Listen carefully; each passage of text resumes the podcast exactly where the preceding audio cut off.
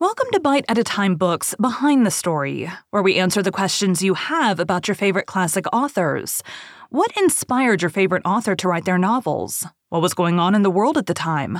Follow along with us as we tell you what was happening in the world while your favorite authors wrote your favorite classics. My name is Bree Carlile, and I love to read and wanted to share my passion with listeners like you.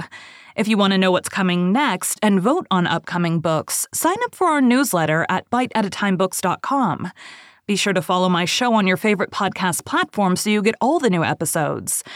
You can find most of our links in the show notes, but also our website, biteatatimebooks.com, includes all of the links for our show, including to our Patreon to support the show and YouTube, where we have special behind the narration of the episodes. We're part of the Bite at a Time Books Productions Network. If you'd also like to hear a book by the author, check out the Bite at a Time Books podcast wherever you listen to podcasts. Today we'll be talking about the early life of Mary Shelley. Mary Shelley was born Mary Wollstonecraft Godwin in Somers Town, London in 1797. She was the second child of the feminist philosopher, educator, and writer Mary Wollstonecraft, and the first child of the philosopher, novelist, and journalist William Godwin. Wollstonecraft died of puerperal fever shortly after Mary was born. Godwin was left to bring up Mary along with her older half sister, Fanny Imlay, Wollstonecraft's child by the American speculator Gilbert Imlay. A year after Wollstonecraft's death, Godwin published his Memoirs of the Author of a Vindication of the Rights of Women, 1798, which he intended as a sincere and compassionate tribute. However, because the memoirs revealed Wollstonecraft's affairs and her illegitimate child, they were seen as shocking. Mary Godwin read these memoirs and her mother's books and was brought up to cherish her mother's memory.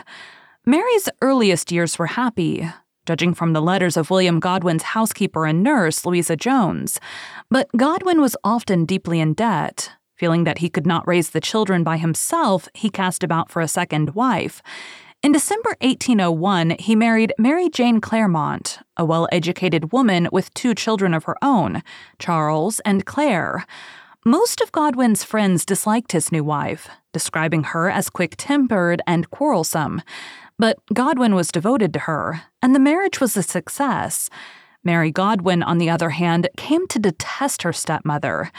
William Godwin's 19th century biographer, Charles Kegan Paul, later suggested that Mrs. Godwin had favored her own children over those of Mary Wollstonecraft's. Together, the Godwins started a publishing firm called M.J. Godwin, which sold children's books as well as stationery, maps, and games. However, the business did not turn a profit, and Godwin was forced to borrow substantial sums to keep it going. He continued to borrow to pay off earlier loans, compounding his problems. By 1809, Godwin's business was close to failure and he was near to despair. Godwin was saved from debtor's prison by philosophical devotees such as Francis Place, who lent him further money. Though Mary Godwin received little formal education, her father tutored her in a broad range of subjects.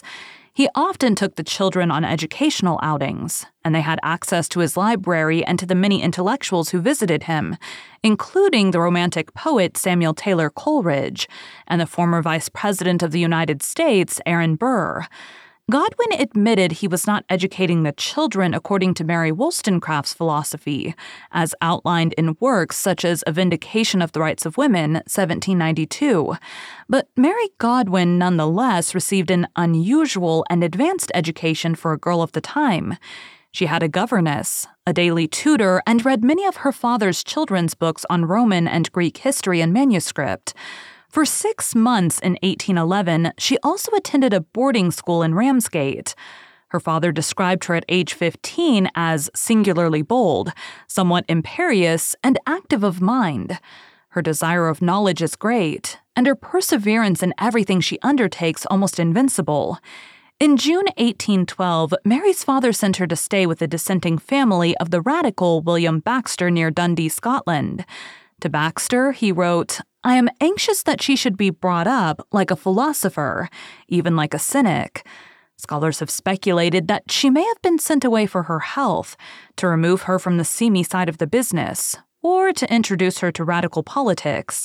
Mary Godwin reveled in the spacious surroundings of Baxter's house and in the companionship of his four daughters, and she returned north in the summer of 1813 for a further stay of 10 months. In 1831, Introduction to Frankenstein, she recalled.